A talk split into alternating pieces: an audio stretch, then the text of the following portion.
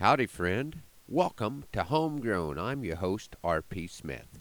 This morning, I'd like to invite a guest to the Homegrown microphone.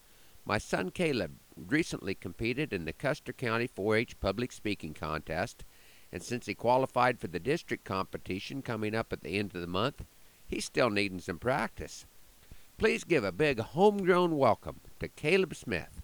The title of his speech is I Guess That's Fair. Fair. You all know what that is, right? One of Webster's many definitions is just to all parties, or equitable, even.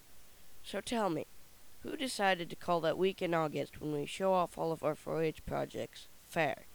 Because it appears to me that fair is anything but fair. You wonder why I feel this way? Let me tell you about three F's that have influenced my attitude about fair family, finances, and fun. First, there's family. I am number six of the six kids in my family, so I have been doing fair since I was born.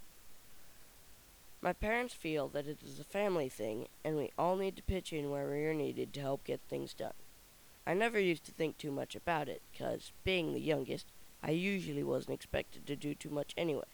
But now my sister and I are the only ones left in 4 H, and suddenly fair has become very unfair. I take one calf to the fair, mostly because I don't like sheep and I like my social time. My sister, on the other hand, takes one calf and at least one of every other animal on the planet, and then I am expected to help take care of them because she is too busy showing something else. My parents say leave it out, and she will help me when I need help. With my one calf, not likely, because she is off at a different barn taking care of something else. Next, there's finances, something we all have to deal with in lots of things. You know how it works. You do the work, you get paid for what you did, and all the money goes in your bank account. Wrong, at least when it comes to 4 H projects at my house. See, my parents have this crazy idea that 4 H is supposed to be teaching us how things work in the real world, and we have to pay the expenses. So when I get that great check from the 4 H auction for the calf that I have been taking care of all summer, I don't get to keep it all. Believe it or not, I have to pay for the calf itself, and all of the food it feed it ate. Then I have to split what is left with my sister, because the calves were handled as a pen, and it is a 50-50 deal. So even if my calf tops the sale and hers is at the bottom, we both get the same amount of money in the end. Finally, there's fun.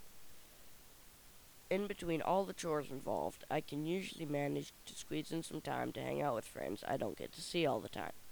We spend time catching crawdads in the creek that runs through the Custer County Fairgrounds, riding scooters on the cement slab next to our campers, and watching all of our siblings show their livestock. No, you can forget that last part. It's amazing the ideas we can come up with when we all put our minds together. I would be more than willing to handle this part all by myself just to keep my sister from having more than her share of things to do.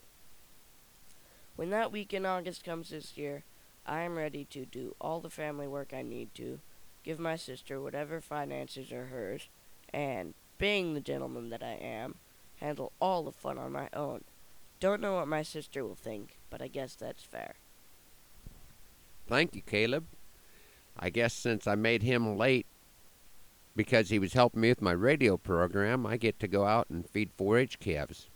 But I guess that's fair.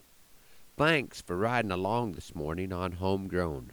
Hoping that the Lord blesses you real good today and that our happy trails cross again soon. I'm R.P. Smith.